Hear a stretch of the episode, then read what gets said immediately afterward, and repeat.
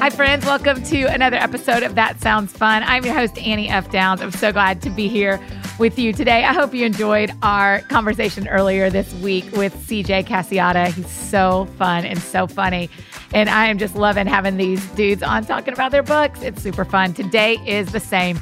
My friend Scott Harrison came through Nashville a couple weeks ago, and I was able to sit down with him and chat about his new book, Thirst.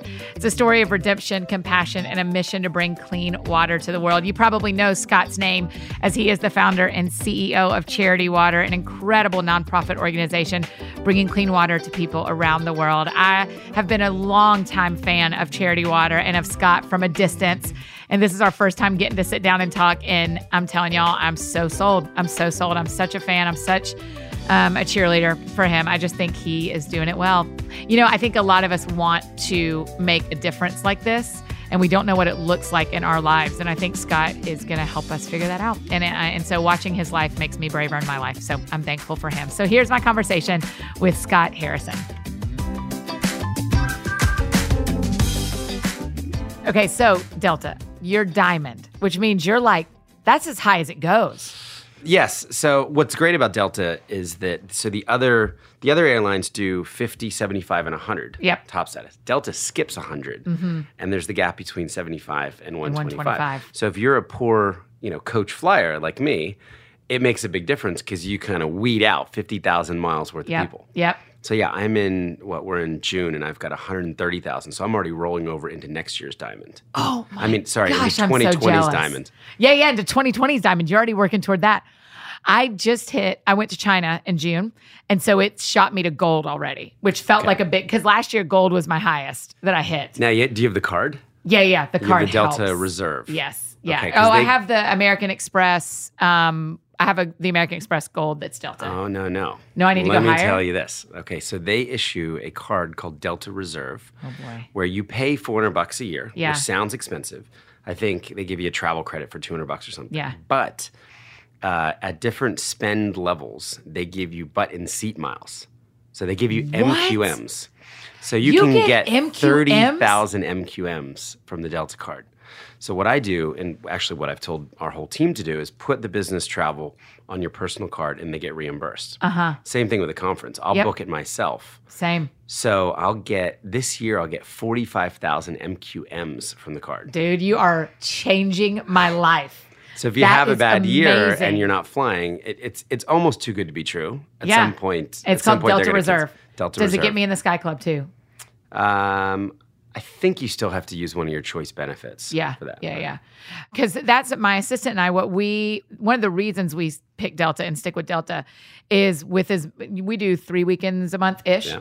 With as many times as we're in the airport, we wanted some consistency. So we know we can sit and eat and use the bathroom and we'll have the same meal and it's all taken care of in every airport just about. And you know you're always going to get the same hummus. Yep.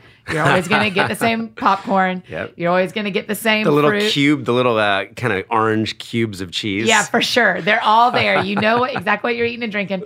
And so that's one of the reasons we went loyal with Delta. That and the fact that we fly uh, domestically so much that it books me miles for international, Yeah. which the is the problem brilliant. with me is that Newark is actually 31 minutes from the office and my home, and Uh-huh. JFK is a full hour. And, and JFK is the Delta So one. yesterday, I got lucky taking a, a rare Newark flight to Atlanta, which is Delta's hub. But I'm Yep. always 95% of the time I'm flying out of Having to JFK. go to JFK. Yeah. And that Sky Club is nice. I've taken pretty it has a shower. I mean, It's pretty nice. I came back from Israel one time and was going straight from Israel, Tel Aviv, New York to I landed that morning and that night I was on stage in Orlando. And so I had to shower in the Mhm. airport because I was like, I don't have another option. I have to go straight to speaking. And it I mean, I was like, this is why this is why we do Delta. Because I love some other ones. Southwest is sweet and will get me to the Yeah. beach really fast. But they will not ha- help me take a shower. they won't help you shower. they will not help me shower. Um, Scott, what you don't already know is that we've been friends for a long time. You just didn't know because I'm a huge fan of Charity Water, and I have just kept up with you for a super long time watched you um, build. I used to work at Mocha Club that's here in Nashville. Okay. And so we were watching, but will you back, and, and so I've just followed you for a really long time. Will you kind of back up and tell everybody about why you created Charity Water and Yep. how it came about? Sure. So it was, it was really after I, I kind of have lived two very distinct chapters in life, maybe three. I know, which I love. I love this part of your story. I've heard, Yeah. I think I heard you tell this at Catalyst. Would that have been yeah, true? yeah, Yeah. I've spoken there a couple times, it's, which is a great group, by the way. Oh, yeah. Tyler, Reagan, and I were in college together at Georgia. Oh, So cool. we've been friends for we we long. were uh, we were emailing this morning. Yeah, he's the best, huh? We might do something uh, again in October. So you know, the first kind of chapter of life was growing up uh, in a very Christian home in New Jersey, Philadelphia, and then New Jersey. Taking care of a mom who was really sick. Uh, when I was four, there was a carbon monoxide gas leak in our house, and this was uh, before they had invented the carbon monoxide detector, which we now have many. Right. and uh, it it made my dad and I a little sick. We wound up recovering, but my mom uh, never recovered. So she she became an invalid uh, when I was four. Because it was just over, I mean, it was over a period of how long was it poisoning months, y'all? months, and she was trapped in a house in the winter fixing up the house. So I was at school Oh, playing with my friends. My dad was commuting, Going working long work hours, and- yeah. she was just trapped. Yeah. So it, it completely shut down her immune system. Uh, it never recovered. So she would wear these bizarre charcoal masks. She was connected to oxygen. She avoided exposure from anything chemical. So i- if if you walked around my mom with perfume on, she would get incredibly sick. Wow. Uh, car fumes would make her incredibly sick. Wood, you know, fabric softener, wood smoke. Uh, I remember this vividly as a child that uh, she was a journalist, so she used to love to read. And from this point on, the ink from the books, the print, would make her sick. So my dad and I would either bake her books in the oven, Oh which my was gosh. fun as a kid because sometimes you know we would turn the oven too hot and it would kind of erupt in flames. and- yeah. Mom, or- we literally baked your book. yeah, we we burnt your book. You know? it felt so. Uh, Because that would dry the ink. it would dry the ink. It would. Uh, there was this. There was this phrase growing up that I must have heard ten thousand times called outgassing. Things Uh-huh. needed to outgas. So then the second option would be in the summers we would lay all the books out on the lawn. So I was just flipping through uh, some some photo albums recently, and I found this picture of sixty books all out in the lawn in the Oh hot sun, trying to you know get out the print. So then we would take these baked or aired books. Oh, that was another thing. We would air things out. Yeah. So if I'd come home from school and I had any, I'd picked up any scent on my clothes, I would have to basically strip naked in the garage. And then there was another set of clothes that had been washed in baking soda. And then I could enter the house. Oh, wow. So then my clothes would be aired out, you know, so these outdoor yeah. clothes. This so it was a really weird. This was all childhood. So Are this you an is only 4 to child, or are 18. there I was an only child. She miscarried what would have been my sister, and then the illness. So family planning stopped. So uh, you know, it was it was just weird. Uh, right. was Did just you know it was weird at the time? yeah. Okay. Yeah, yeah. I mean, changing clothes in your garage. Uh, yeah, you would get that. My, it was so weird that my we would also be captive to the wind. So in this house before we moved to the country, the wind would come off a four-lane highway, and I remember getting up in the middle of the night, jumping in a car with my mom, and we would cross the highway and just sit outside to get away Just from to be away from the fumes. fumes. Yeah. And you know, there were we were constantly holding these little strips of paper, trying to determine which way the wind was. So oh I knew it was weird. My mom would sit outside, and people would think she's a bag lady. They would think she's homeless Yeah. because she would sit out in the middle sit- of winter with yeah. a with an umbrella, trying to avoid the, uh, the heat. Made her sick. I mean, everything made her sick. yeah. Radio waves made her sick. TV made her sick. Gosh. So that was kind of the chapter sickness one. look like? Would it, would it look like the flu? It would look like migraines, Uh-huh. uh, hypertension, swelling. So her face would turn beet red and and uh, swell grotesquely. um, nausea, vomiting. Oh Yeah. And you just and- had to take care of her the whole time. And and by the way, there were times where I thought she was crazy. I mean, your, your mom tells you that TV makes Right, her sick. that- yeah. You're like, no, you just don't want me to watch TV. That's right. so, and I, I, I, I write about some of these, you know, scenes in the book, which, which was actually uncomfortable in some ways, kind of recalling some of these things I did as a kid. But there was this one time where, uh, in the middle of the night, I put a radio outside her room with the volume all the way down, and I blasted her for nine hours with, With waves. But without her knowing, thinking Yeah. it was psychosomatic. And Right. she woke up really sick the next morning. You were like, uh, I have to tell you something. I don't know that I told her. I radio Um, waved you. I I don't I don't know that I told her, but I think from Yeah. that point on, you know, the doubt really Yeah, faded. And yeah. wow, this is real. You know, how could mom have even known? She didn't know. yeah. She wouldn't have heard it. So that was kind of chapter one. And then at 18, you know, and, at this point I'm I'm a good Christian kid. I'm playing Yeah. piano on Sundays in the worship band and I don't smoke, I don't drink, I'm going to Christian school. Uh, and then I fall in with a band. So, so I go to a Christian school in the ninth grade, Yeah. in the basement of an Assemblies of God church oh, I love it. and there are nine students in my class oh my gosh, that's it. and they wheel out our teachers on VHS. Oh, Okay, so remember those those gray carts Oh with kind yeah, of the for rubber sure. mats? Yeah, yeah, yeah. So our science class is some guy, you know, talking to us for uh, probably 45 minutes Yeah. and we had to wear uniforms. And I remember just hating this whole experience so much that Oh, for I made sure. my parents buy me the uniform colored clothes, but from some different, you know, Yeah, place, that's like right, From, that's I don't right. know, wherever wherever I was shopping at the time, just so I could express a little bit of originality. Yeah, yeah, yeah. So after ninth grade, I told my parents that I would straight up run away from home Yeah. if I had to go back there for 10th grade. And then they put me in the public school with 4,000 kids. Yeah. Oh my gosh. So I go from nine to, you know, what, uh, I think it was 1,100 kids in Yeah. my class. And then everything they were afraid of happened. Right, that's right. You're like, oh, I literally was exactly what they thought. Of. Yeah. Yep. Everything they were afraid of, you know, everything they were trying to shelter and protect me from uh, Happened. Yeah. happened. And then that was the next 12 years of happening. Really? 12 years Yeah. So of I- you just like, I, I remember you were a club promoter, right? Yep. So 16 to 18 was falling in with a band uh, and playing gigs in Philadelphia and New York City. And then at 18, 19, I moved to New York City to try and get a record deal for Yeah. the band. And, And you were we- in the band or you I were was like in the, the band. management? I was in the band and I was the most responsible one. I wasn't Yeah. actually doing drugs every day. You know, I was doing drugs every few days. Sure, maybe. sure, sure, sure. And uh, and then the band broke up as bands that do drugs do Right. and that that's when I, I became a club promoter, and I, I just couldn't believe that. Uh, you know, if you wanted to rebel, you could rebel in style in New York City by getting paid to drink alcohol and sell alcohol. Right. And you'd drink for free. Your friends would drink for free. Uh, all you had to do is fill up nightclubs with the beautiful people Right. and then the rich people. Right. And these t- the collision of these two could could make you a lot of money and a good living. So that that was then the next ten years, which was really in some ways a blur. Uh, never going, you know, walking completely away from spirituality. Did you think from- about God at all? I probably would have said during that time that I hadn't lost my faith. I just had lost any will to obey. Yeah, anything. I mean, it was really an exploration of uh, of the opposite. You know, if if um, if if church was a bunch of rules and things that that I couldn't do, if they were there to rain on my parade, well, then I wanted to break every single rule. Right. And you know that led to two packs a day of smoking for ten years, heavy drinking, cocaine, ecstasy, MDMA, you know, lots of marijuana, gambling, pornography, strip clubs, like pretty much everything All short of yeah. of mainlining heroin. Right.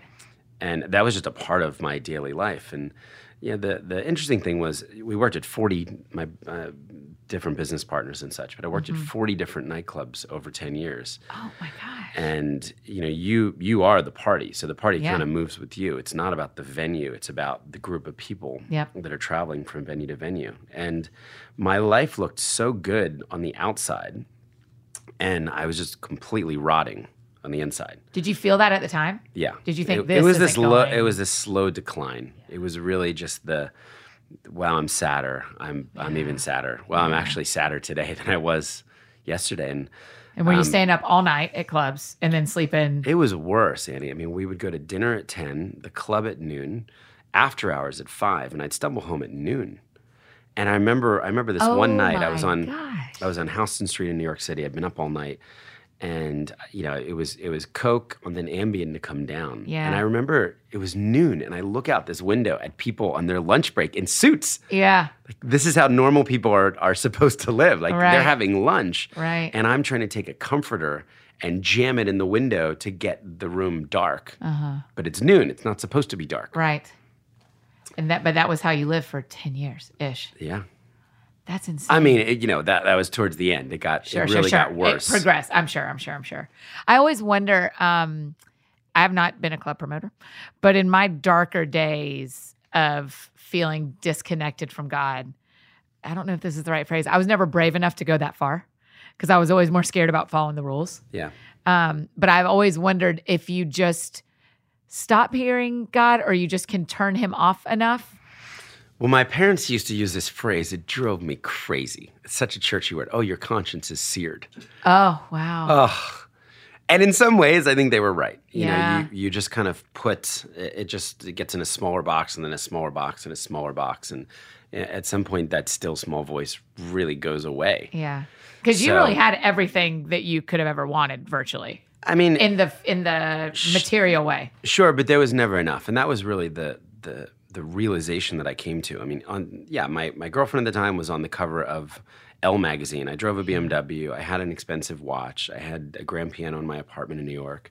Uh, I had a Labrador Retriever. You know, this this life looked. And Did I you would, do summers in the Hamptons? summers in the Hamptons, Ah, Fashion Week in cool Milan and Paris and Oh London. gosh. We would go for New Year's to Buzios, Brazil, or Punta del Este in Uruguay. So it was, you know, it was South America, it was Europe, and uh, it looked great, but it was, it really came to a head uh, this one vacation in Punta del Este uh, in South America in Uruguay, and I was I Your was soccer on team is excellent, by the way. Yes, yes, they, they, they absolutely are. It's, and it, for a for a tiny country, That's right. Uh, you know, I was there on this opulent vacation, and we rented this compound, and there were servants, and there were horses, and that we'd spent a thousand dollars on fireworks, and I remember magnums of Dom Perignon. I mean, more champagne than we could drink, and I was supposed to be happy. This was the life that I had been trying to live, and there was just something on that trip where it was. It was almost like the game of musical chairs, and the music stopped, and I looked around, and I was standing, Wow. and there was no there was no place to sit Yeah. and uh, almost like the veil was lifted as I looked around at all these people, and there was a there was one party that I wanted to stop. It started on New Year's Eve, and around three or four o'clock the next day, it was still going. In the daytime. Oh yeah, so we've ruined the tranquility of this beautiful compound near the beach with horses and fields, and it's just a bunch of cracked out people Yeah. dancing to the same songs, you know, that we've been dancing to for hours. years. Yeah. And uh, you know, I, I I wanted the music to stop. I wanted everybody to leave. And I realized that there would never be enough. Somebody would always have a, a more beautiful girlfriend. Someone would have more money, a better car. People had planes. That it was this endless pursuit uh, of more. Yeah. And you know, I needed to get off the ride. I needed to to change the change the song. And you know, my parents have been praying for me. you can imagine, right? Yeah. For ten years. I mean, they have they have armies of old, little old ladies locked up in Yeah. prayer closets, uh, right. wearing holes in the carpet with their knees and Yeah. biting their fingernails. And and uh, you know, my my dad at one point signs me up for Models for Christ mailing list. I mean, he tried everything. Right? Like, Everything, yeah. Maybe a Christian model will get right. Scott back. Right. Uh, and and uh, during this trip, he had sent me A.W. Tozer's Pursuit of God. He'd given it to me at Christmas, and for some reason, I packed the book Yeah. and hung over in Punta del Este, Uruguay. I start reading deep theology in the Bible again, and there was really this awakening that happened. Um, the decade point, realizing that you know my legacy, if I continued down this path, was going to be. You know, my tombstone would read, "Here lies a guy who got 10 million people wasted, He got them drunk." Right. and who wants who wants that on their tombstone? Right. You know, so often the person sitting in your chair and I are talking about when we pray for something and things don't change. And I'm sure you've had that story too. I mean, right? We all have things we pray for that that don't happen the way we think they would. But very rarely is my friend sitting in that chair the receiving end of people praying for 10 years. Yeah, Do you feel like, do you ever think about, I mean, you said it, so it at least is in your mind about all those people and what, what it meant that they prayed that long and didn't give up. I do, and I really think they mattered. Uh, I, Do I you? really, really think they mattered, and and in a almost in a more beautiful way, I- I've been able to redeem all of those years. I mean, all of the things that I learned, and many of those relationships, you know, were now turned and used and have been used for good over the last decade or Yeah. the last twelve years. Yeah. So in in some ways, those years weren't even in vain. Yeah. Um, they they really weren't they weren't wasted. Yeah. Do you something this is so funny you're saying this because this phrase keeps coming up from the Bible. It- like literally in the last four days, five people have said to me that that the that verse that says the Lord will restore. Joel, Joel two twenty seven. Yep. Do you feel that? The years that the locusts have eaten, and then Yes. it names like nine worms and locusts, Yeah. and Yeah. uh, I do, and and I I love in that verse. I've, I've actually that's a verse that has been really important for me over the years, and uh, it makes it sound like it's in a moment, like it's an immediate restoration. Yeah. You know, there's a there's a grace, or there's just this point where the the whole the whole slate is wiped clean, and you don't need to kind of crawl your way out of it and keep regretting and regretting and oh, I wish I hadn't done that. It's just it's like a 180 degree turn. Yeah. Because I'm single. And so the couple of people have said it in like a, hey, the Lord's going to restore this. What he's going to do for you will restore. Mm-hmm. And and what I keep saying to people is, I hear you and I will believe you. I don't know how that could ever be. But you're saying to me that happened for your life too. It did. It did. I mean, my life looks completely different now. I mean, you Yeah. I- I mean, come on. If, if you had met me 12 years ago over a plate of cocaine, you know, at five in the morning at some disgusting after hours, Yeah. and someone said that guy's going to raise a third of a billion dollars for clean water Right. And give 8 million, 8.2 million people, you would have, Right. come on, you would have laughed. Like, Yeah. and and is going to get married and have kids and Yeah. you know and speak at churches and go speak to 20,000 people on a Sunday. Right. I, come on. I mean, Right. there's nothing more ridiculous Right. than that. That's right. Are you surprised at that? No, Yeah. Good. not I really. like that. Not really. Good. Okay, so talk about the switch. So I come back to New York and I start praying again. I, I, I begin to go to churches.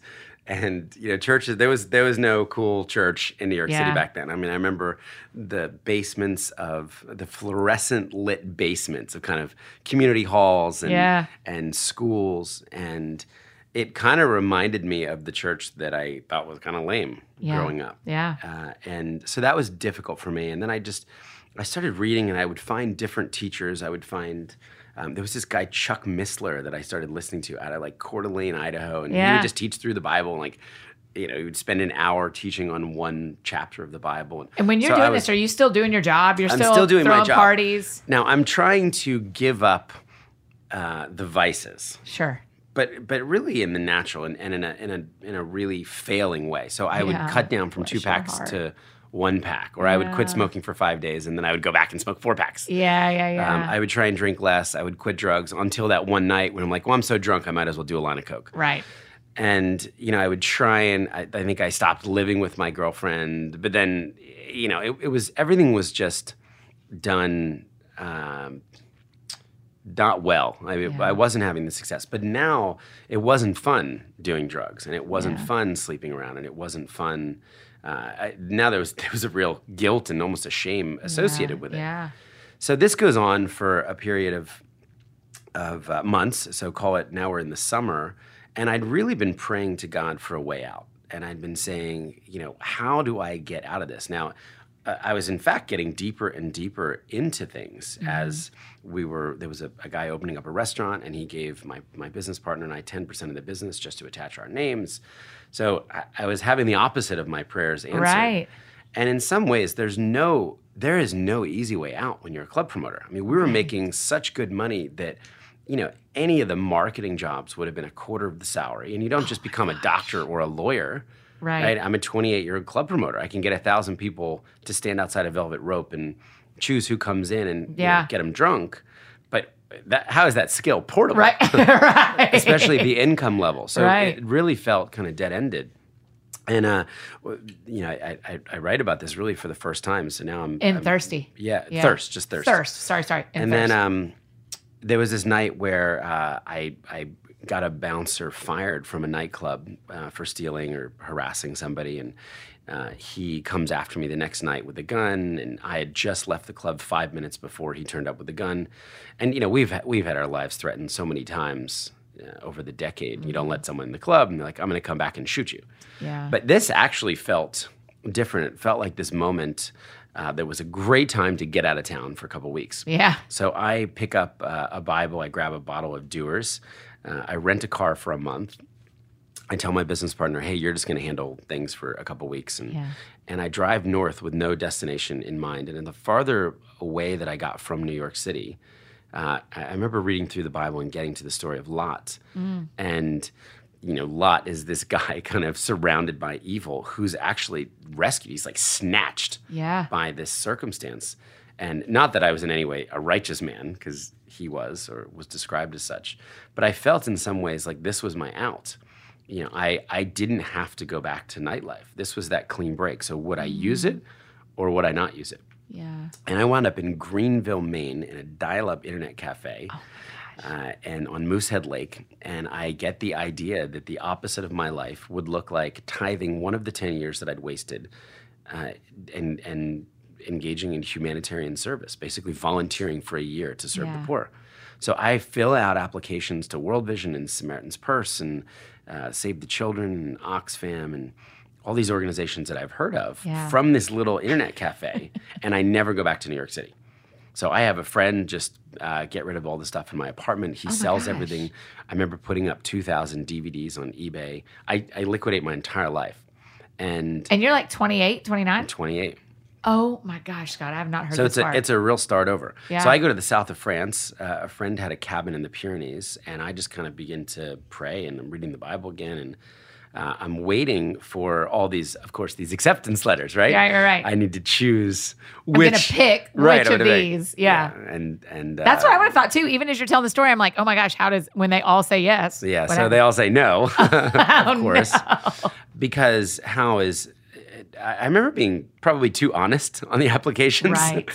And you know how in any way is a nightclub promoter going to be useful to serious humanitarians or a serious humanitarian mission? So finally, Mercy Ships calls me, this group out of Texas, Yeah. and I had gotten a photojournalism degree or journalism degree at, at NYU. And I dusted that off and said, Hey, can I come on your mission and tell stories?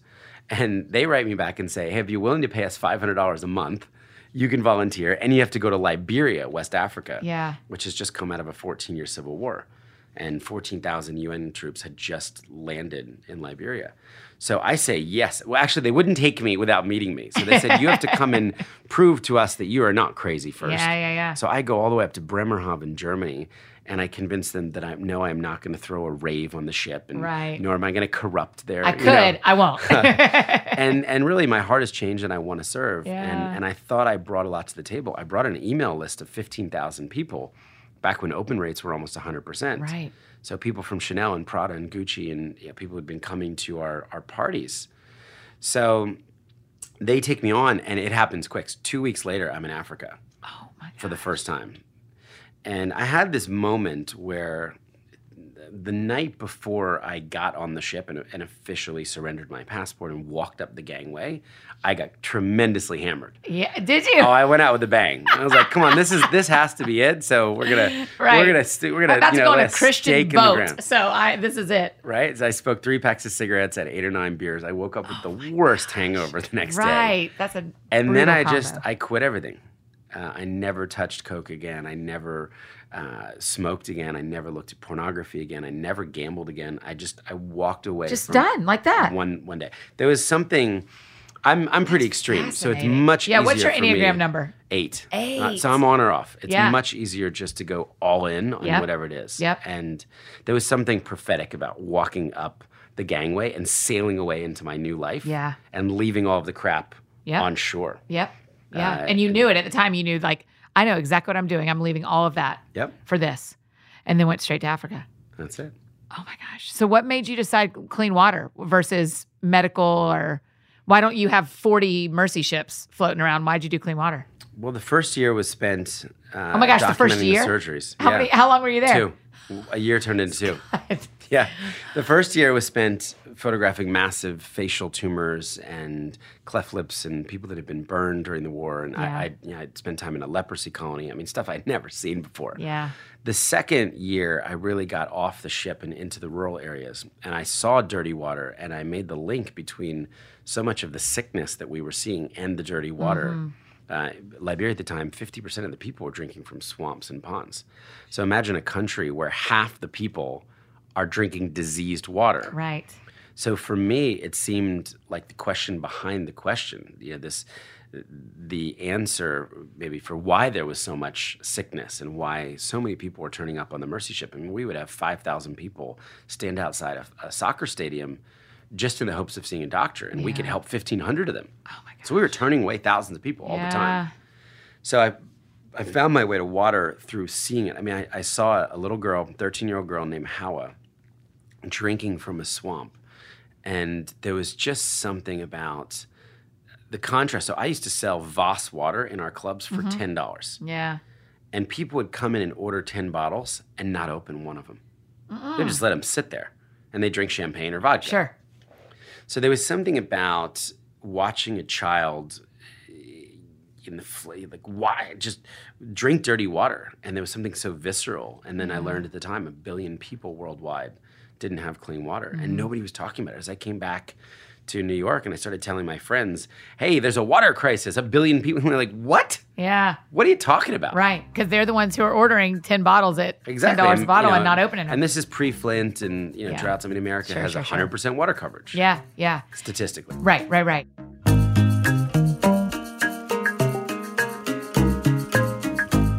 This podcast is brought to you today by Fuller Seminary. Ministry looks different than it did even like 10 years ago.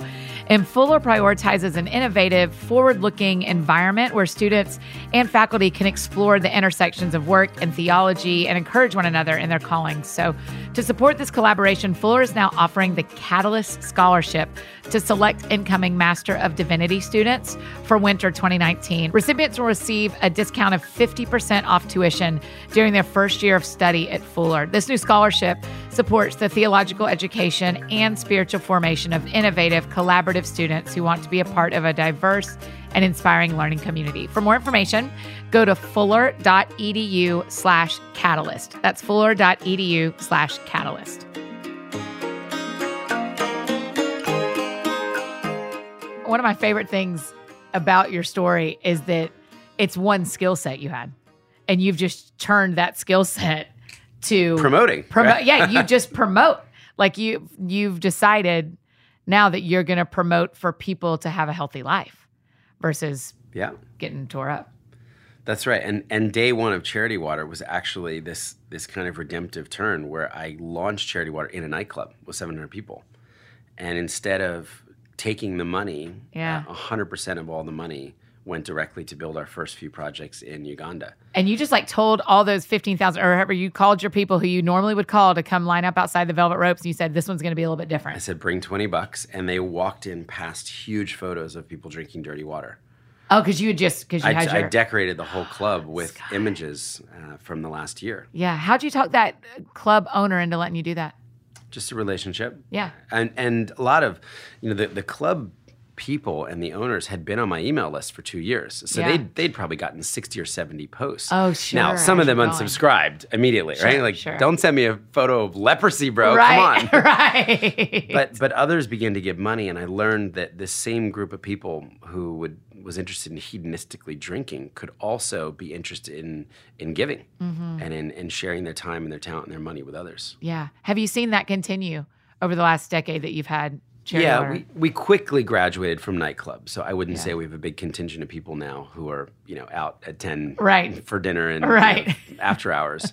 Um, but uh, you know something happened that night, so I invited seven hundred people uh, to come to the club. They had to pay twenty dollars as a donation on the way in. I gave them open bar for an hour, and I remember that night uh, a weed dealer put five hundred dollars cash in the bucket, and he said it was the first charitable donation he'd ever made in his life. Wow. And I knew we were on to something. Yeah. And he said, I know where 100% of my money is going to go, and I trust you. Yeah. That is what I have long loved about Charity Water is that everyone knows 100% of the money goes. It's a the pie chart is full. Yeah, and that's not easy, by the way. Oh gosh, no kidding. I mean, I remember in my nonprofit days, I worked for Mocha Club, and then I also worked for um, Bobby Bailey mm-hmm. for a minute when he was mm-hmm. here in Nashville doing a documentary on mosquitoes mm-hmm. Um, with the UN. And so that you know maybe that was like 2009. It's been forever ago, but we had to care about the pie charts about where people cared where the money was going that we had to use. And so the whole time we were going, charity water does a hundred because that's why you do the charity ball. That's why the charity wa- charity ball? Is That actually, for years now, has been going 100% to the water. Really? well. Yeah. So, the how way we you- do it, Yeah, tell me. for those that don't know, we from day one uh, realized that the most common objection people have with giving to charity is not knowing where their money goes or Yeah. how much goes.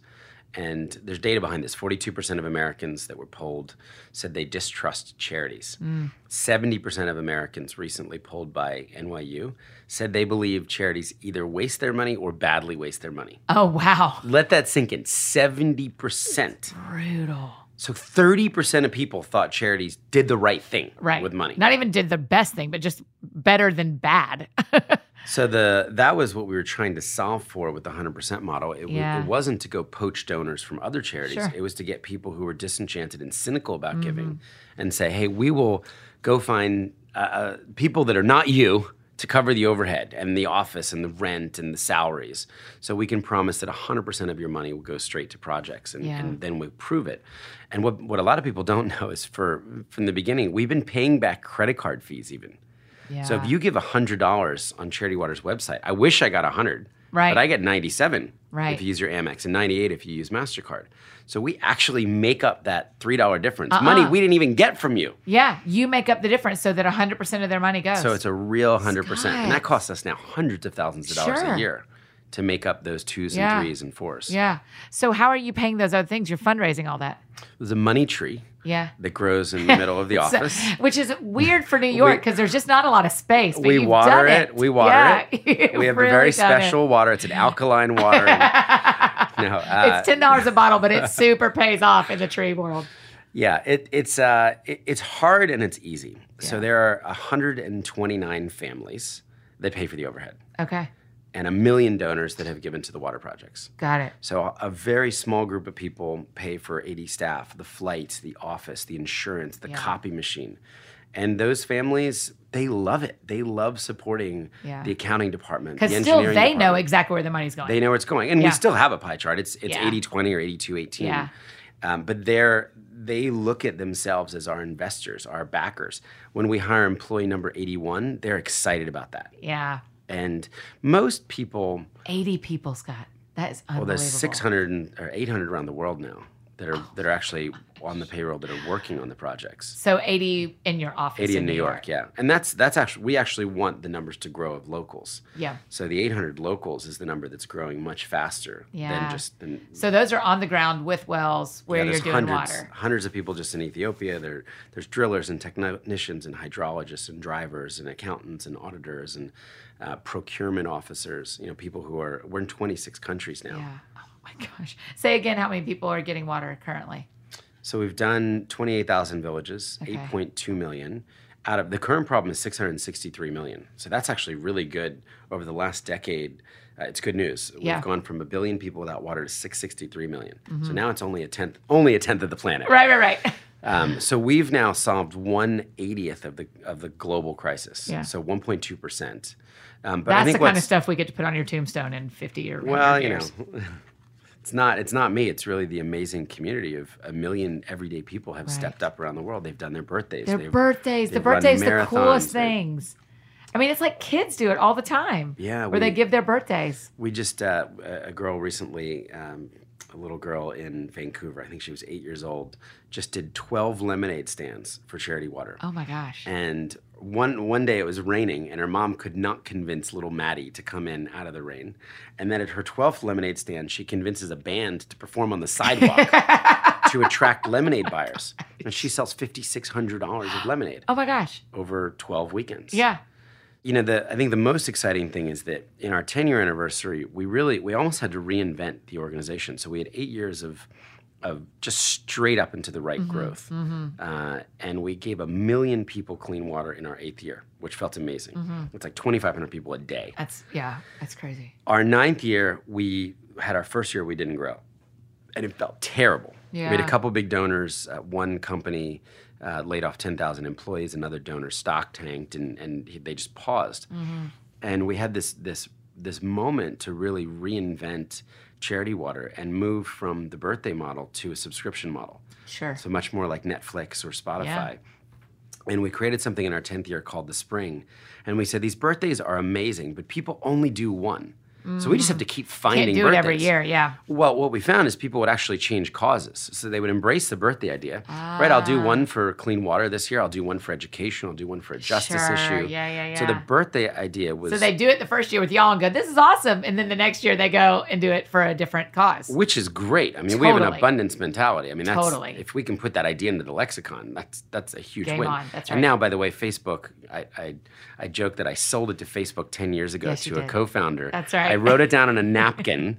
And uh, he wrote a fifty thousand dollar check, Uh-uh. joking that he was buying the idea. And it Yeah. took it took about ten years to see it really implemented. But now you can do it. But now everybody's giving up their birthday Yeah, on Facebook. that's so right. that's that's that feels awesome. But we said the problem with that is it's one and done. Yeah. And we have to keep finding more and more birthdays.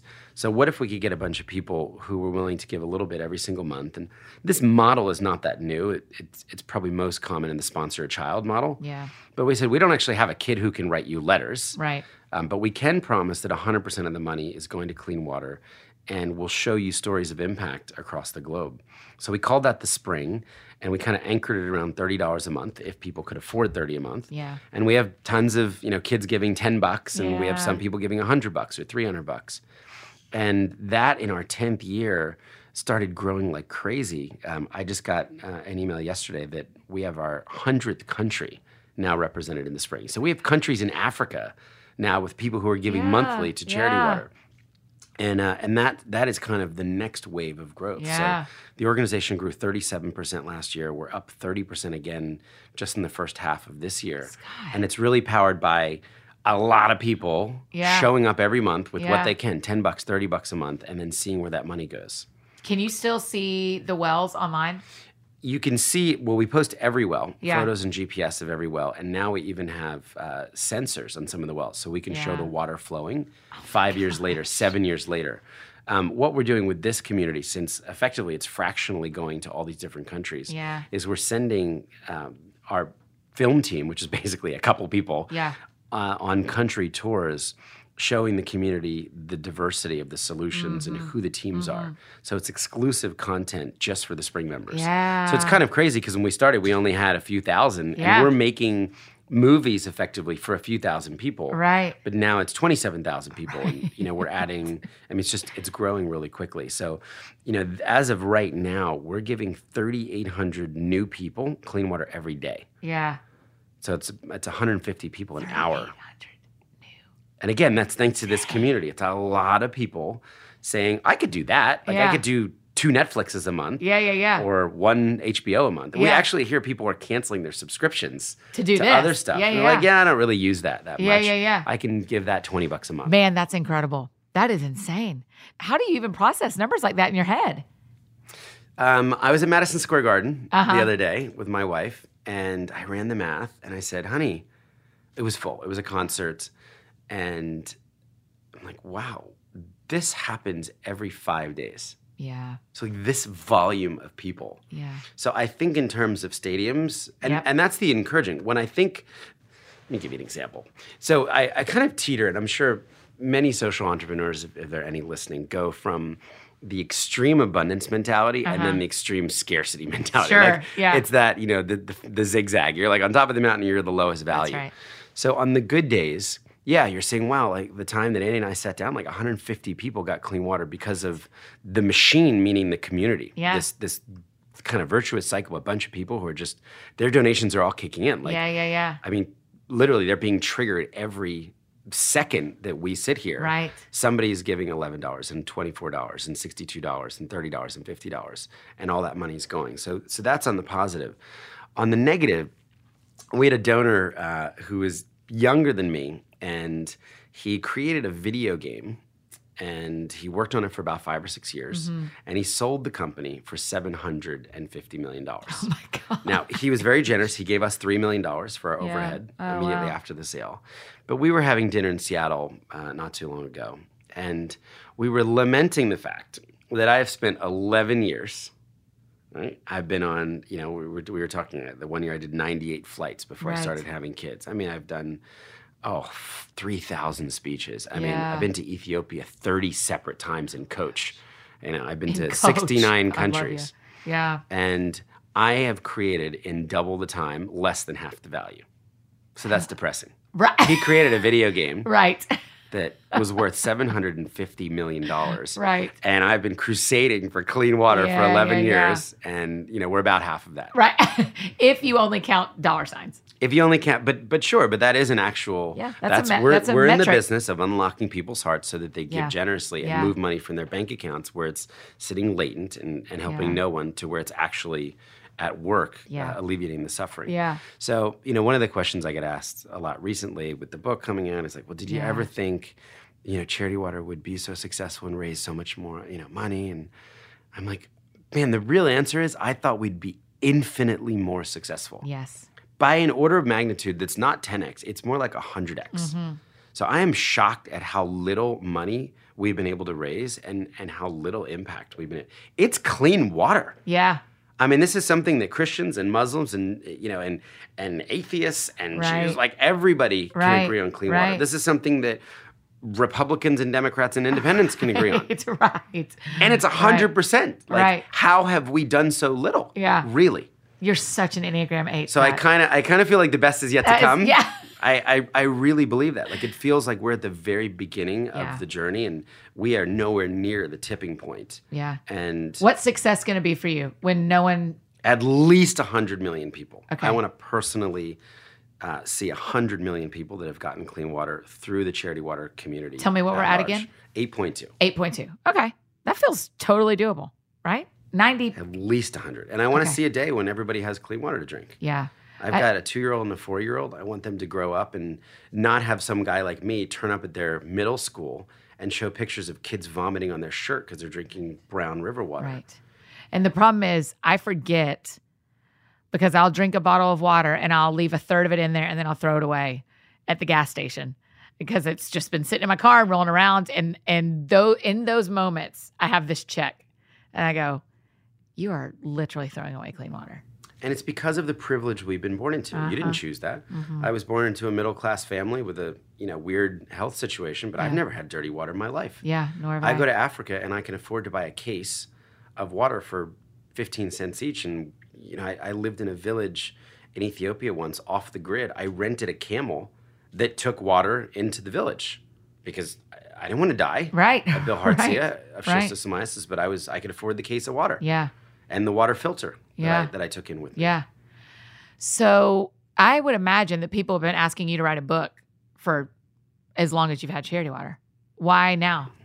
I think there was something about my answer would have been along the way. We're still like we're we're still living this. I mean, we're still writing it. This Yeah. this does not. I mean, we don't even know if the organization is going to exist a month from now or six Yeah. months from now. So I think it was a couple things. It was turning forty.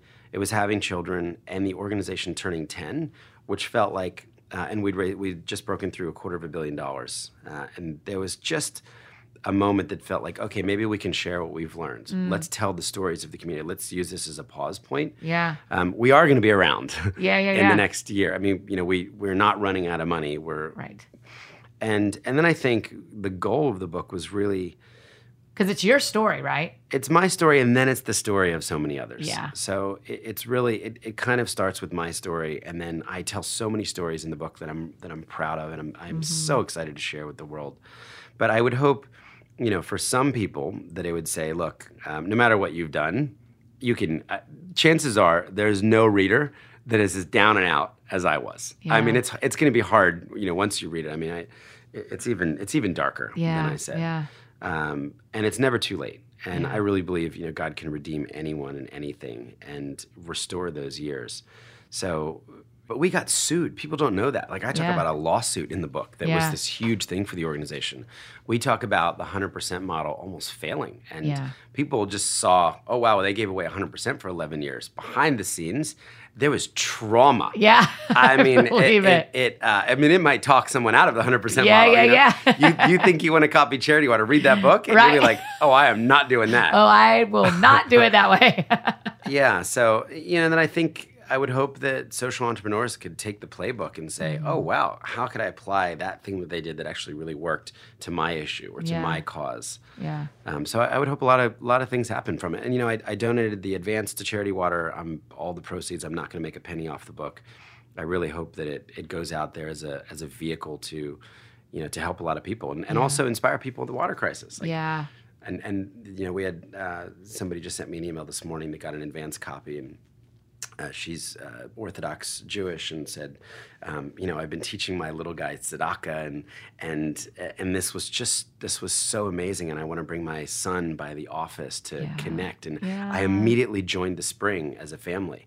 So that's what I would hope that Mm-hmm. Yeah. you know it would both inspire people, but now we have one more supporter showing up every month, Right. getting one more person clean water. Right. So that book, you know, that one read is going to get at least 12 more people clean water this year and another 12 more people clean water next year. Yeah, that's incredible to think about that, that you get to put numbers like that to everything you do professionally. To go like, this is actually like there's a there's a family that does not have clean water today that because of your book read by that family will have clean water. Yeah. That's insane. And then I get to go see them. Right, that's right. mean, And then we can click on a button and see where it is on GPS. That was always one of the coolest. I thought, man, I love that I can like click and look around at where these wells actually are and what they're actually doing. Is there anything about having a book come out that feels weird or you're nervous about? I mean, my wife said, "I can't believe you put all that in the book." Yeah.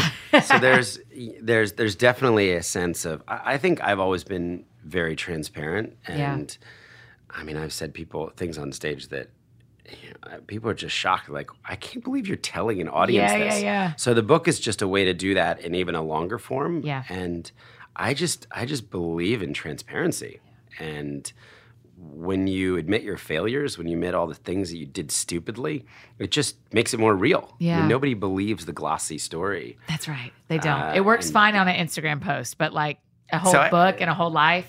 Yeah, so I'm a little worried. I mean, There's definitely some some stuff in the book that that uh, I've never shared before. Yeah. And but I, I think it'll all be fine. Yeah, it will. You're right. Because because what is true is people respond to truth, and people love that. So okay, so you're married and two kids, boys Two or kids, girls? little Boy. uh, boy Jackson, he's four, almost four. Um, and then my daughter shares my birthday and Charity Water's birthday. She's Uh-uh. almost two. That's awesome. And y'all live in New York. We live in New York City. Yeah. Uh, we live in a 1,200 square foot apartment in Battery Park City, and Oh, I yeah. can walk to work in seven minutes. Oh, that's awesome. So with all the travel, that's the only way I'm able to keep sane. Mm-hmm. Is I do every morning and every night when I'm in New York City with the kids. Uh, if I'm scheduling a dinner, it's at nine o'clock. You know, Right. post post bedtime. right. And uh, you know the kids are by the office all the time. Yeah. The pediatrician is in our office building. Oh my gosh, So we just have this really great, um, kind a of really small life. Yeah, like a, like geographically small life. When geographically small. Yeah, we Yeah. walk everywhere and uh, and it's great. And I've just started taking my son on the road a couple times. So I Oh, was, really? I was speaking at a big church conference in Sacramento, and he came out with me, and I put him in a two thousand person audience, and I'm like, Jackson, okay, Daddy, is going to talk for forty minutes. You can't say anything, right? Ten minutes in, I hear like, Daddy. no. Were you like, sorry, everyone, that's my real kid? he he gets it. And, you know, I'd like Yeah. to take him over there at five or six. You know, Yeah. the thought of flying with him for 26 hours in coach is terrifying. yeah. Uh, there's a no lot there, of there are there are not enough movies. Yeah. I think they can hold any child's attention. Right. Barely Ethiopian mine. Air, I did but- about that long on uh, going to China, and I was like, I am bored, and I've watched a lot of things that I really like, and I'm fresh out. Yeah, and I worked with my wife for nine years, so that story Yeah. is in the book too. She was the second employee, and Before uh, y'all were married. yeah, Oh yeah. Yes, well done. Did you hire her knowing like she's cute? She'll be great at this. Uh, it's it, the story's in the book. Okay, okay, okay. I won't push you on it, but it is one of my that will be worth the read for people because we love hearing as a single podcast hoster, we love hearing good stories of how people meet up. So we will. We'll yeah, it was it I was it. it. was really really special. Um, And she's now starting her new thing. So she wants to teach people branding, and she's she's got a little startup. Yeah, I've seen it. It's really Yeah. brilliant. I um did she post on an Instagram? Yeah. I Yeah, like I she's saw just. it. I just saw her website for the first time last night. Like nothing is live. And Yeah. she's. uh You know, she's she's like, you know, it's that that fear. She said to me the other night. She said, "I get a sense of how scary it must have been in the very Mm. beginning." Because she she kind of knows, you know, she knows Charity Water now. It's just this. You know, she walks into the office and there's Yeah. we have executives and it's just Yeah. a professional organization. Um, so she's in that like starting and do I press publish? Right, right, right. It's what so if people scary. don't like it? What if they don't like my video? What if they, you know? So it's it's really fun to to see, and I think she's going to help a lot of people. Yeah, that's amazing. Um, one of our very favorite things to talk about here is fun. hmm That sounds fun. And I'm an Enneagram seven, so I'm gonna always Oh, I have a seven wing. I, I, know, would, I, would rather be a seven. Yeah. My favorite people in Most the world people- are yeah. seven. Really? And my uh, my number, uh, the, the the chief water officer at Yeah. Charity Water, the guy who's been with me for six or seven years now, Yeah. is a seven, and we have so much fun together. Man, eight It's with seven wings just- are so fun. you know, let hey, we're in, we're in Addis Ababa. Like, let's go out. Like, Yeah. where are we? What are we gonna do? Let's go catch a band. Let's you want to check. You know, you want to go to the Danakil Depression? Can we get a train? Like, there's just the sense of That's right. just just next. Yeah, right? It's a that's sense it. of next. That's exactly right. And the beautiful thing about eights, I, I like to think that uh, whereas like Enneagram threes see this one big mountain of their life they have to climb, and when they get to the top, the My rest of it, three. and the rest of it is like making sure you don't lose the top. And then eights are like, I see 15 mountains and I will defeat them all. like I will climb them all. I'll get the top and I'll say I did it, and then I'll go to the next burnout trying. Yeah, yeah, yeah. That's right. Or burnout trying. But if you have a seven wing, that means one of your mountains you want to climb is a fun one, where you want to go. I will do whatever it takes to have the most fun in this situation. Yep. Your wife's a three, and eight, and a three married. That's so much achieving. Mhm. Oh, she is an achiever. Oh Yeah. my gosh. And see, I can I can shut it down. Yeah. I don't have. Uh, we do Strengths Finder as well. Yeah, yeah, the yeah. organization. So all employees, incoming, current, have have their wheel kind of posted by oh, their desk. brilliant. And boy, when I'm interviewing the achiever, I'm like, ha Yeah. workaholic. yeah, that's right. I'll watch you closely, but I'll let you go as Yeah, no, far as you can. we have to watch. We actually Yeah. have to watch the achievers and force them to take vacation. That's and, right. You know, please stop working so hard. yeah. But you know, you see that over ten years, and it's it's it's just amazing. So she is she is one of those. Oh, She's that's brilliant. Okay, so tell me what y'all do for fun. What's fun for the Harrison family? So I love the movies. I'm Do one of those you? people that loves going to the movies by myself. Okay. Um, it's so hard to do with kids. Yeah. So sometimes it's you know I saw Mission Impossible until 12:30 a.m. the other Right, night. Like, right, right. You know, it's it, it that's the sacrifice. I stumble home after the you know, Right, one, right. Yeah. then I have to get up at six with the kids. That's right. but I'll make that sacrifice. Uh, I have a big, you know, if, if we ever get stuck on a layover. Uh-huh. So I saw Black Panther in Indianapolis because I there was a storm. Oh, so I went gosh. like by myself to IMAX at You like 1:15 leave the movie p.m. theater. I mean, you like leave the airport. Oh, yeah. And go to the movie theater. Oh, Absolutely. that's brilliant. 1:15 showing of Black Panther. There were six people in the IMAX in Oh, I love it so much. So I love the movies. Uh, you know, I'm not super active. I like biking. Yeah. You know, the rest of the stuff. I love the zoo. Yeah. Uh, I hope that's not controversial. Like the Bronx Zoo so. is like one of the most amazing. It's zoos. amazing. Yeah. So I have uh, I've taken my kids ten or fifteen times. Yeah. we love walking around and doing the monorail and Totally. Tell me. So let's talk about Movie Pass. okay. Have you watched it? Do you well, have the, it? The, the company is now, as of today, I think worth the market cap. I believe is hundred thousand dollars. It's a five oh, cent stock. I just I saw it on the way in. Brutal. Um, I actually am AMC Stubs. I saw that one Okay. coming. Okay. You saw it coming. Yeah, so it's unsustainable. Yeah, it's it's Ten dollars a month for for unlimited movies. How could it? and they were paying. They, did, they didn't get any deals. They didn't get Regal and AMC to give them any discounts. Right. So what happens to me as a movie pass person? I, I've loved it because Okay, it you, you probably drove them bankrupt. I am one of the people because we have like a group of like five girlfriends here in town that will go like tonight, tomorrow night. Which one? I don't care. Let's just go to the theater at, at around seven ish, and we'll just pick the one and we'll just movie pass it. But it also does our art house theater here too, so we get to see like. So I saw Mr. Rogers. Mm-hmm. You saw Mr. Rogers. Oh my gosh, I was every guy. I saw it in it. Brooklyn. Every guy was weeping. weeping. I, I mean, I was in. I went to the men's room afterwards, Yeah. and you know the dudes are all like, I'm sniffling. You know, we've got, we're just like wiping our faces with that rough kind of burlap. Yeah, that awful paper towel. Oh gosh, Yeah. it was beautiful. That my favorite line was, he says, "Let's make, uh, let's make goodness attractive. Goodness or let's make kindness attractive. One of the Yes, two." Yes. And oh, I just, I, thought it was just wonderful. I just did too. Beautiful. I thought it was really beautiful. And and for our age, I'm 38, so we're about the same ish. Yep. Uh, for our age bracket, he was. I mean, a friend of mine said, "I think I saw Mr. Rogers more than I saw my dad Hmm. on a daily basis." And he was like, "So watching him felt like, oh yeah, I know him. Oh yeah, that's Mhm. that's my Mr. Rogers that was came into my house." Mhm. And how they talked about the slow places he would leave in the Mhm, shows where he was purposely Oh, I love that. It's like a, turtle crawl Yep. and And a minute, hey, you kids, you want to know how long a minute Yeah, is? He just sits there and looks at a clock. Especially in our, in our, and I and and the, there was a one scene in the movie where he cuts together his show, or the the editors cut together his show, versus the other stuff I remember watching: Transformers, Tranzor Z, Mm-hmm. Yep. GoBots, like all the other just you know Tom and Jerry, like the Yeah. the aggressive, fast cutting, you know, guns, violence, you know, hammers hitting uh, like the, the ouch bow Pam. Yeah. And his is better, right? is You're better. just it's a, there's a slowness, there's a contemplative, just there's a spiritual feeling. Yeah. It was it was amazing. It was amazing. I That- hope it. I hope it gets recognized at the Oscars because we need more of that in the world, and Right. and honestly, less Mission Impossible, Yeah. seven or nine or whatever it was. Right. Enjoyable to watch, I'm sure.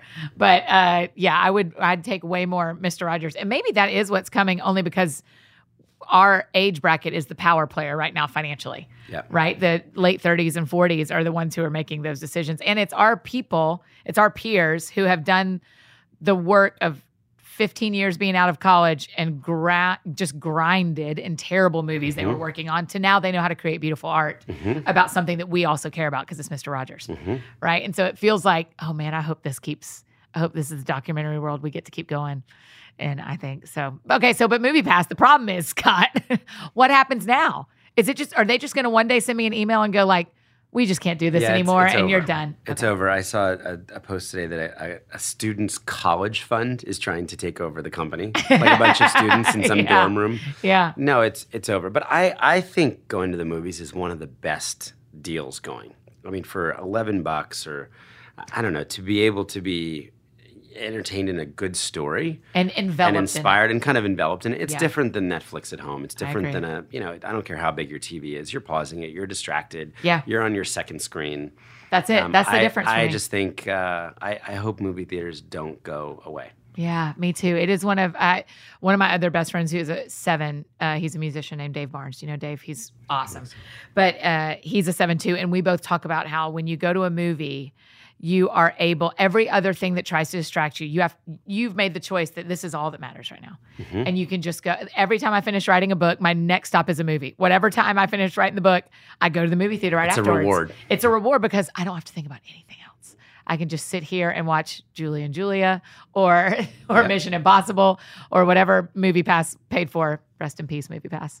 So sad. It was so brilliant. AMC Stubs is pretty good. It's 19.95. I don't know if you have them local. It's have 19.95 a month, Uh-huh. and it's two movies a week, Oh, which feels eight movies. I won't. Yeah, I, I, I won't do that much. So that feels Yeah. pretty reasonable if you Yeah. do if you do two, and and it includes IMAX and Dolby and all the high end stuff.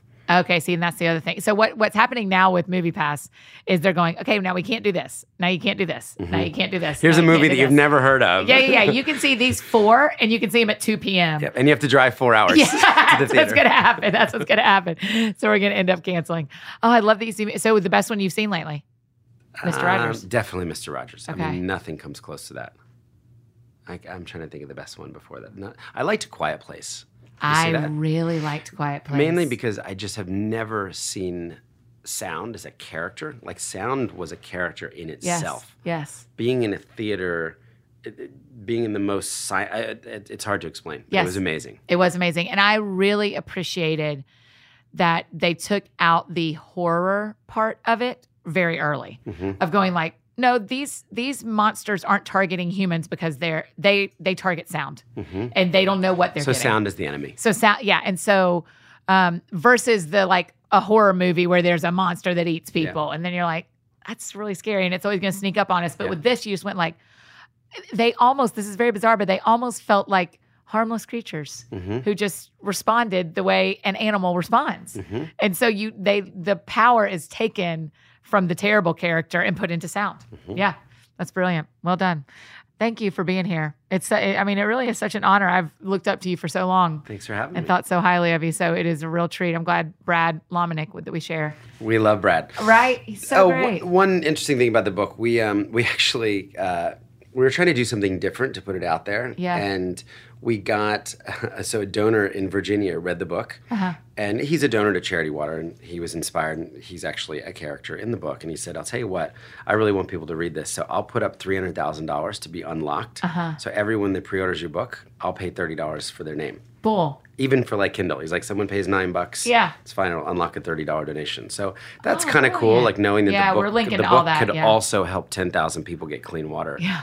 just in. So I'm really trying to turn this kind of into a pure project where Yeah. the stories go out, they they inspire people, they move people, and hopefully. At the end of it, the people right now, the women who are walking eight hours for dirty water, some of them are going to benefit from their stories in the actual book. Yeah, yeah, that's brilliant. Yeah, well, we will link to all that and make sure people know how to find it.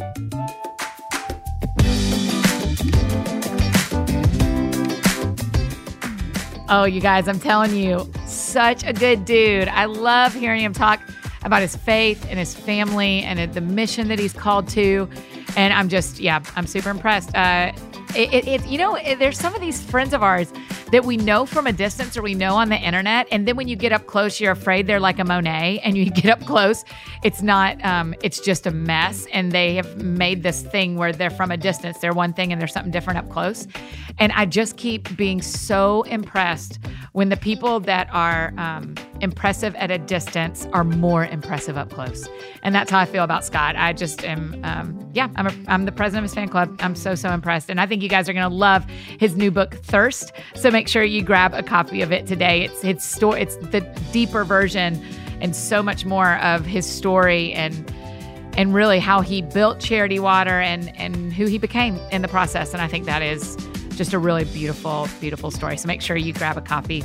Hey, if there's anything I can do for you, don't hesitate to reach out. I'm Annie F. Downs all across the internet Instagram, Twitter, Facebook. F as in friends, because I'm proud of my friends today. I'm feeling sentimentally proud. But make sure you, um, yeah, holler at me over there if there's anything I can do for you. And make sure you follow Scott and Charity Water and thank him for being on the show as well. And if you get a chance, shoot this podcast to a friend of yours who you think might really enjoy hearing about it or share about it on your own social media on Instagram, Twitter, Facebook, wherever you tell your friends what you love. That would mean the world. I'm really grateful. And if you get a chance and haven't pre ordered Remember God yet, go ahead and do that so you can be one of the first people to get to hold a copy in just a few weeks. I'm still waiting for, I have one, but I'm ready for like a box. I'm ready to like be surrounded by them. But uh, make sure you grab a copy of my new book, Remember God. We will have a podcast episode coming up in just a few weeks that will um, tell you more about the book and kind of where it came from. Though those of you who are longtime podcast listeners who were listening with me um, as we were going in 2016 and 2017, you lived it. So you were with me, and I'm really, really grateful. Okay, so as we always say, I hope you have a great weekend. Go out and do something that sounds fun to you. I'll tell you what I'm doing today. I am wearing my brand new glitter pink tennis shoes. So that sounded fun to me today to help me on my Thursday. So I hope you have a great day and hope you're wearing something fun. I hope you do something fun. And we will see you on Monday with Shannon Martin. Oh, you guys are going to love Shannon. It's going to be so fun. We have a great week next week. Shannon Martin on Monday and my favorite soccer commentator and friend, Taylor Twellman. So that's next week. We will see you there.